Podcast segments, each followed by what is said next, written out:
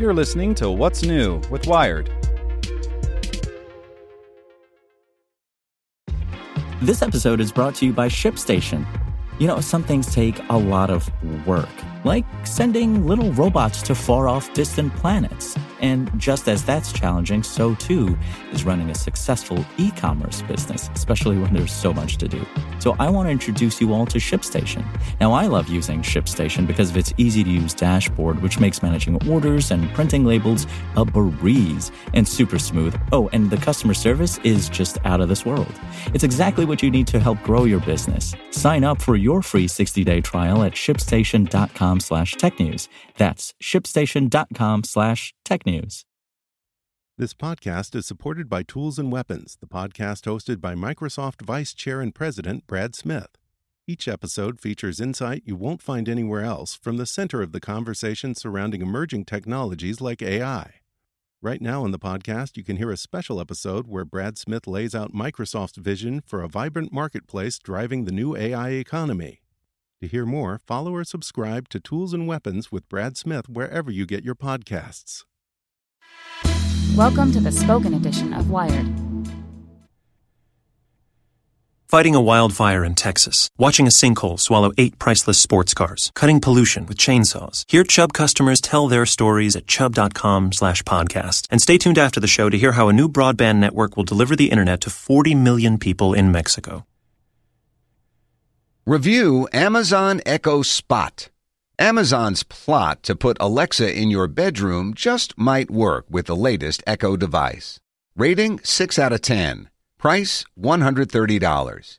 By David Pierce. Last week, I spent two days holed up in a drab Sheraton hotel just outside of downtown San Diego. My only company came from Alexa in the form of Amazon's new Echo Spot. This is the company's newest Echo device, yet another way to bring Alexa inside your house. It's also the second Echo with a screen and a camera after the Echo Show. The Spot is a similar thing, only a lot smaller and a lot better looking. What Amazon's doing with Alexa is fascinating. It's building devices of different shapes, sizes, and prices with slightly different strengths and weaknesses. In these early days of smart speakers and virtual assistants, Amazon's trying to figure out what works.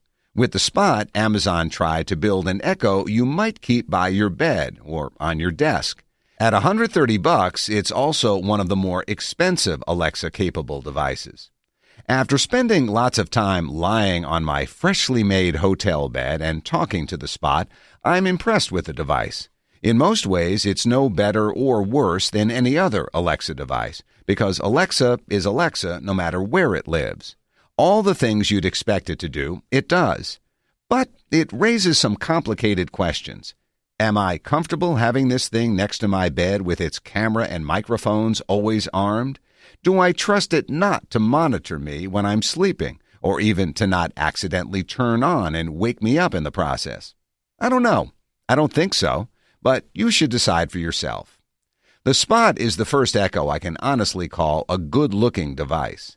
Uh, that's not a high bar. The other Echoes don't appear to have been designed at all.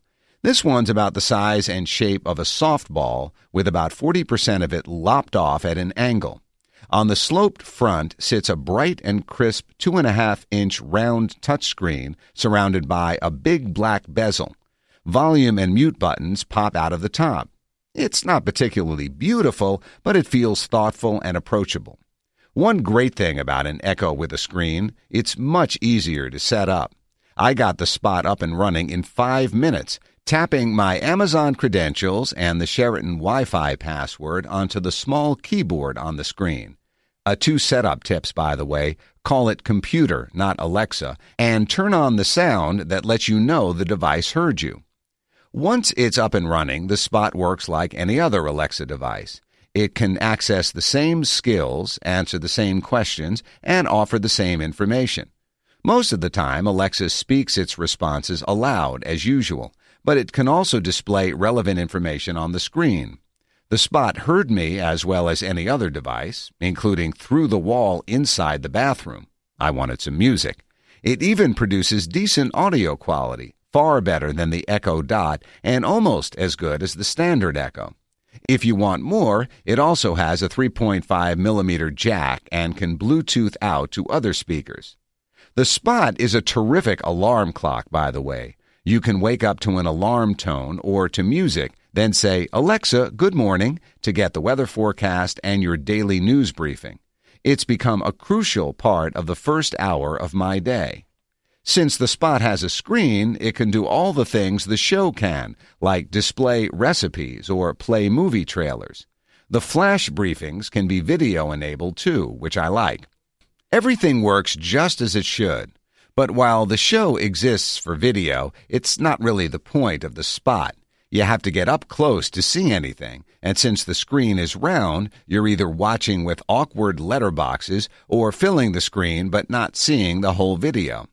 It was fine for rewatching The Last Jedi trailer when I looked up showtimes, but not for anything longer than that. In general, I found a screen adds to the Alexa experience. Even when I use it for setting timers and alarms or asking questions about the weather, it's nice to see the answer as well as hear it. I like that I can change settings on the spot itself rather than on my phone, too. And the spot does a nice job of dimming its screen at night, and will turn all the way off at your request. There's really no downside, especially in a device that looks as nice as the Spot. The Spot's camera, on the other hand, makes me nervous. I get why it's there to enable the drop in feature that lets you video chat with other Echo users or act as an ersatz security camera.